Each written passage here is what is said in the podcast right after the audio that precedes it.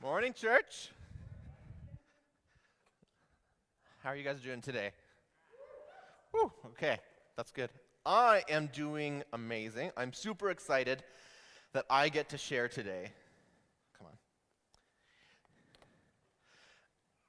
And I'm especially excited because today I get to speak about hope and what hope means to us and how that has a profound impact on this Christmas season. But before I get into that, I want to give you guys a definition of hope.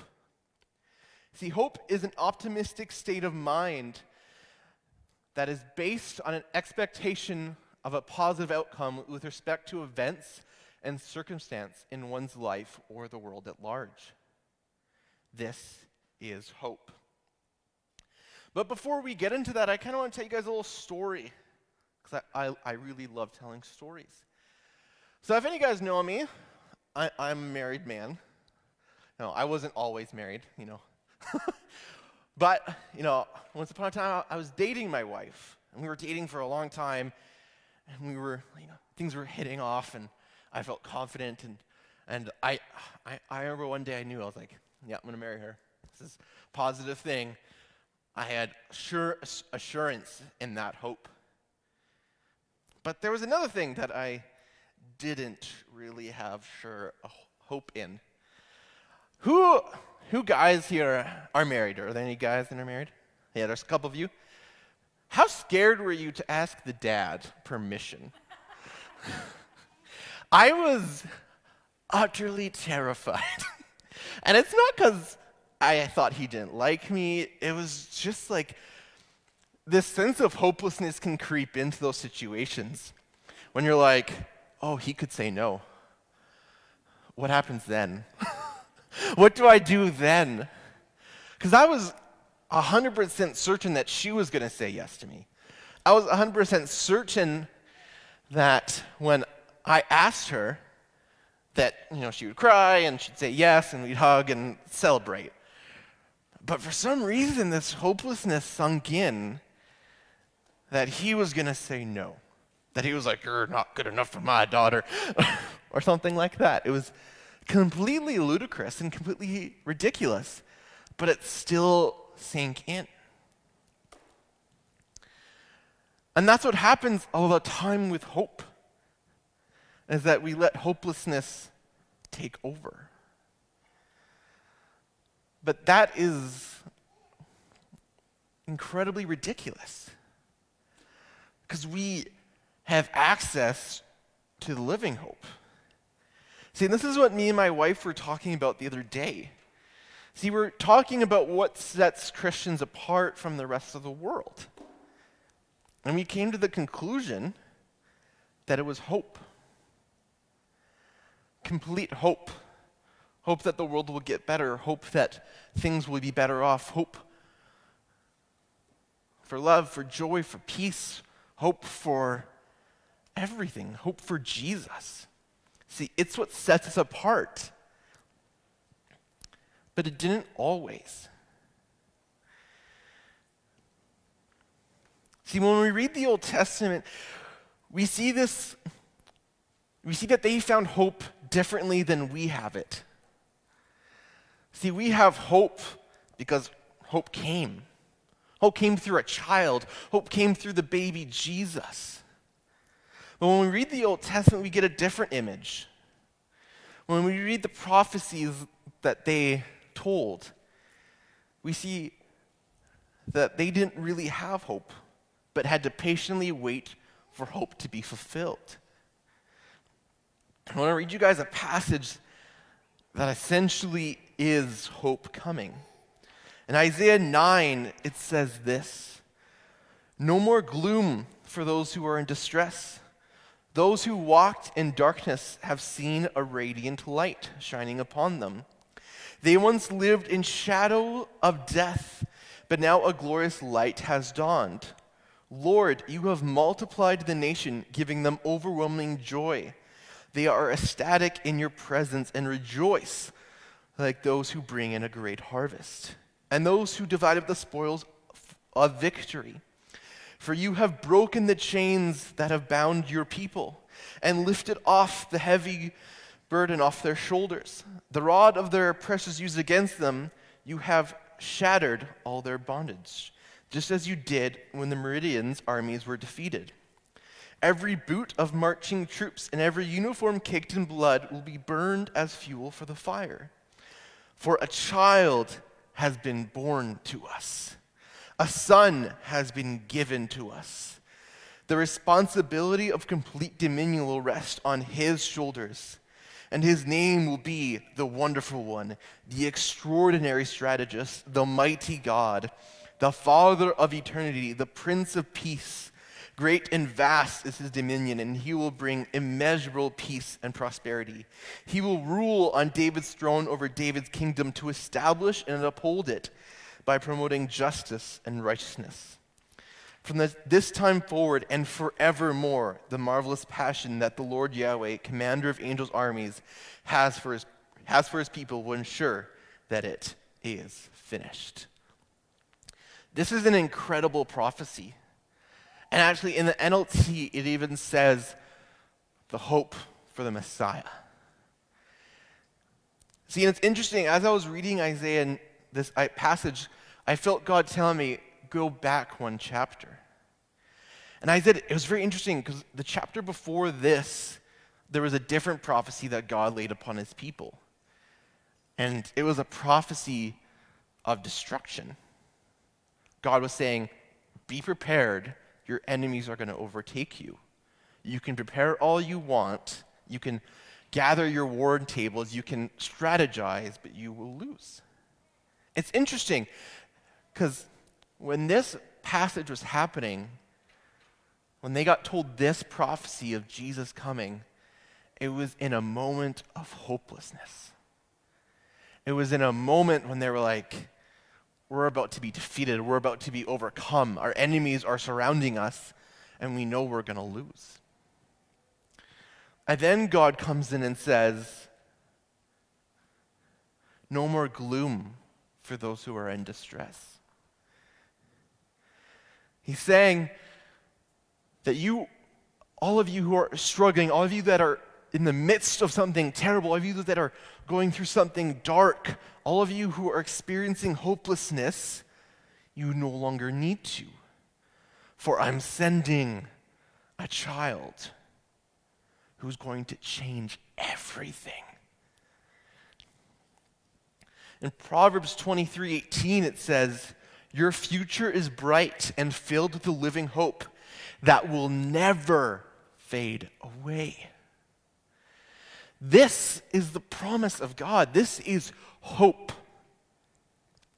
Because that's the amazing thing, guys, is that, you know, we have hope because hope came through a child. We have hope because hope came into the world. And that's the amazing thing. And it says that hope will never fade. See, unlike the world around us, we have access to hope. We have access to an unlimited and a living hope like nobody else. This is what God did when He sent Jesus. He sent hope into the world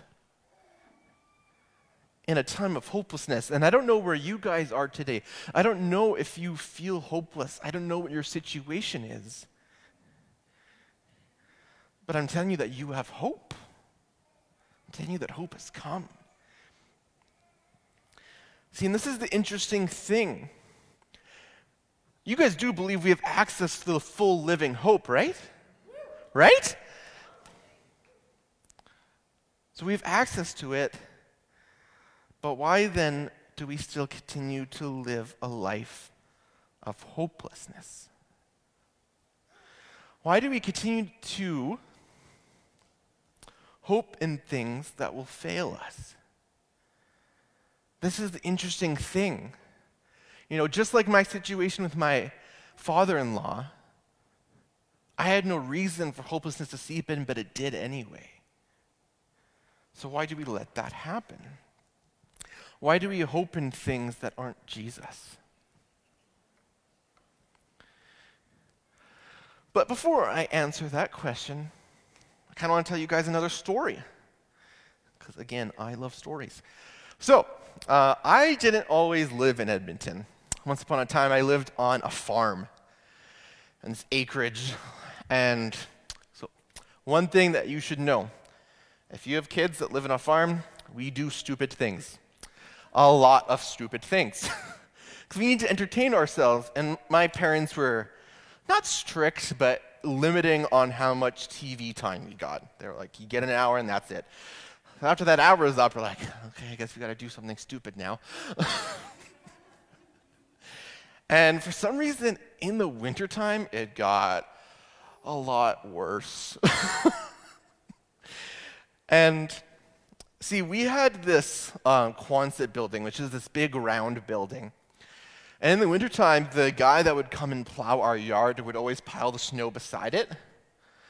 You know, one day me and my, my cousins came over and we're like, you know, that kind of looks like a slide. So we get a ladder and we climb on top of the Quonset. And there's like this big slope, and we're like, oh, this is going to be so much fun. We're going to jump, and it's going to be great. Think you can tell this is going to go badly already. so, my one sister, who was like the ballsy one of the us, she was like the brave one. Like we were, like I was I was scared to fight, so I was already kind of chickening out. But my sister's like, I got this. And she runs full blast, jumps with her butt out, lands on the snow, and, you know, I guess we didn't think that, like, they just plowed that morning, so the snow wasn't hard, and she kind of just fell. we watched her sink into the snow, and we were like, oh, okay. so that, do you guys think that we then continued to jump? No. See, we, once we saw that we couldn't hope in the snow to catch us, we're like, yeah, hell no. So, you know, we got a ladder. Eventually, we went and helped my sister out of the snow. You know, she was fine. She didn't hurt, wasn't hurt at all. But, you know, we went and found something else stupid to do. But that's the thing right? Is that once we know we can't hope in something, we don't continue hoping in it. But for some reason, we do do that. I know I've done that constantly in my life, and I ask myself, why are you doing this? Why are you acting this way? Why are you doing this thing that is actually harming you? See, I want to read another prophecy about Jesus in Isaiah again. 42. It says this Take look at my servant. I'm backing him to the hilt. He's the one I chose, and I could not be more pleased with him. I've bathed him with my spirit, my life. He will set everything right among the nations. He won't call attention to those with loudy speeches or gaudy parades. He won't brush aside the bruised and the hurt. He won't disregard the small and its insignificant, but he will steadily and firmly set things right.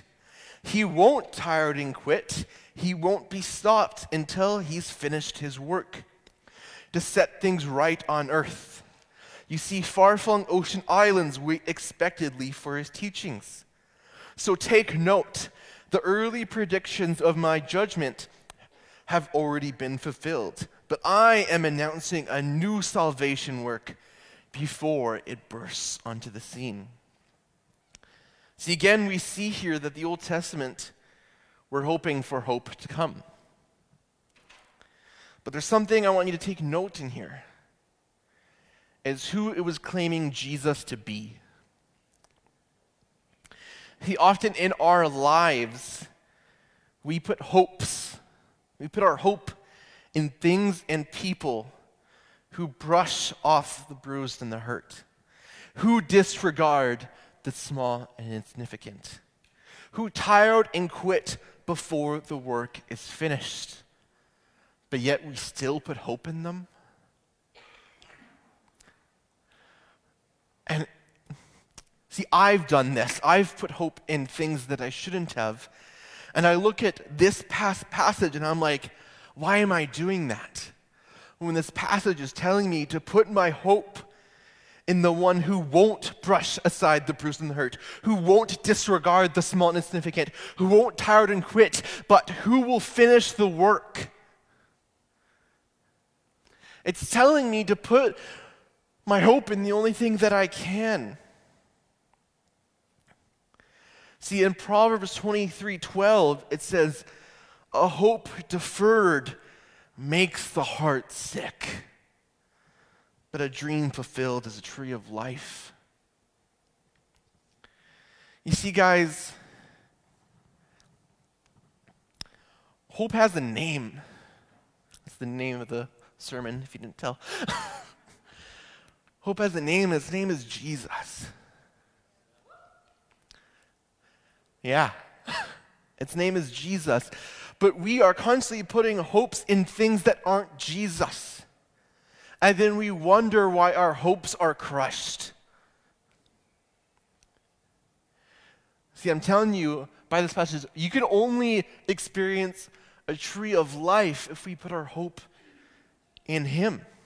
In Psalms 39, 6 through 7, it says this we live our lives like those living in shadows, all our activities and energies spent for things that pass away. We gather, we hoard, we cling to our things, only to leave them all behind for who knows who. And now, God, I'm left with one con- conclusion. My only hope is to hope in you alone. This is hope. We can only hope in Jesus. We can only hope in God. Because when we put our hopes in other things, they simply fade away. You know, the beginning of my message, I gave a definition of hope. And my definition was this hope is an optimistic state of mind that is based on an expectation of positive outcomes with respect to events and circumstances in one's life or the world at large. This is a decent definition of hope. It's not perfect, though. It's actually quite flawed. And I'll tell you why. See, this definition of hope is flawed because it leaves room for hopelessness. It leaves room for hopelessness to seep in because we can still doubt in this. Yeah, I can be 80% sure that I'm going to have a better day tomorrow, but there's still that 20% chance of hopelessness seeping into my life and ruining my day. Because when we let hopelessness seep in, that's when we stop hoping. See, a better definition of hope is this hope is the confident expectations of God's promise in our lives. See, the reason why this definition is better is because I involve God, because I include Jesus, because I include the one that is the living hope. See, in 2 Corinthians 1:20 through 22, it says this Whatever God has promised gets stamped with the yes of Jesus. And in him, this is what we preach and pray the great Amen.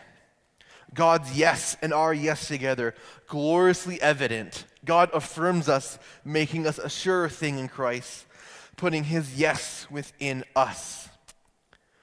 By his Spirit, we are stamped. He has stamped us with his eternal pledge, a sure beginning of what he has destined to complete. We've preached on this passage a lot. We've talked about this passage a lot. It is God's promises is yes and amen. And his promises are great. I've been reading his promises all day, all morning. We've been talking about it. You know, God promises not to set aside the bruised and hurt. He doesn't disregard the small and significant. He's going to complete his work. See, God's promises and knowing that they are yes and amen is why I have hope in Him. It's why I don't put hope in the things of the world, but in Jesus. Because I know what happens when I put my hope in things of the world, and that's hopelessness. When I hope in things of the world, that's when I wanted to give up. That's when I wanted to just lay there and let the world take me. But when I said, no, I'm going to change my perspective, I'm going to hope in Him, is when I realized for a better tomorrow. See, Luke 132 through 33 says this He will be supreme, and he will be known as the Son of the Highest, and the Lord God will enthrone him as king on, his, on the ancestor David's throne. He will reign as king of Israel forever, and his reign will have no limit. This is the amazing part, guys, is that we cannot escape from the hope of Jesus. See, the hope of Jesus is eternal, it is everlasting, it will reach the very corners of the earth. We cannot escape it. It's around us, it's in us. See, a child came. A child came and changed everything, guys. Now, I don't expect to know your circumstances. I don't know your situations. I don't know if you're feeling hopelessness expecting this season. I'm assuming that a few of you do. But God is working, God is doing something incredible today. You know, I knew that going in. I knew that preparing this message that God was preparing for hope to enter this building, for hope to bring a new life into you. It's so interesting, often in passage in Scripture, when it's talking about hope, it rarely just says hope, it usually says living hope. And that is the amazing thing. I'm going to invite the band up now as we get ready to close. But first, I'm going to read off a couple more passages of Scripture. See, in 1 Peter 3.15, it says this amazing thing. But give reverent honor in your hearts to the Anointed One, and treat him as the holy master of your lives. And then if anyone asks about the living hope within you, always be ready to explain your faith. In Proverbs 23 18, it says, Your future is bright and filled with a living hope that will never fade away. See, again, I don't understand your circumstance. I don't know what you're going through. But understand that a child had come, has come. We aren't waiting for him to come anymore. We know that he has already come. And the best thing about this is that it says this hope is living within you. See, but when we take the pledge, when we take the step of faith and invite that child into our lives, hope changes. See, I'm no longer asking, we're no longer asking us to hope outwardly and waiting patiently for hope to come. We now can do something different. We can now hope inwardly because hope has come and hope is living in you because Jesus is living in you. And I don't know, maybe you're saying, oh, I don't have hope in me. Well, there's good news today then, because hope is offered freely, hope is offered openly. Church, let's stand. I just want to pray a blessing over you. I want to pray that you understand that you no longer have to hope in the world that you no longer have to hope in things that will disappoint. You no longer have to hope in things that will just bring hopelessness. But you can hope in the one that is hope. To hope in the living hope of Jesus. Dear God, I pray a blessing over this church. I pray a blessing over these people. I pray that you will reach their lives and reach their hearts. I pray that you will fill them with the living hope of Jesus and that they will know that hope has a name. the name of Jesus, a child that was born in a manger, a child that was born in a time of hopelessness that brought hope to millions and will continue to. Feel that there are people today that are going through something, that are feeling depressed, are feeling anxious, that are worried about money, worried about the world, worried about things. I pray that you will give them peace today in knowing that they can hope in you. That tomorrow will be a better day than today, and the next day will be a better day than the day before. Because Jesus has come, Jesus is here, and Jesus is praying his blessing over his people.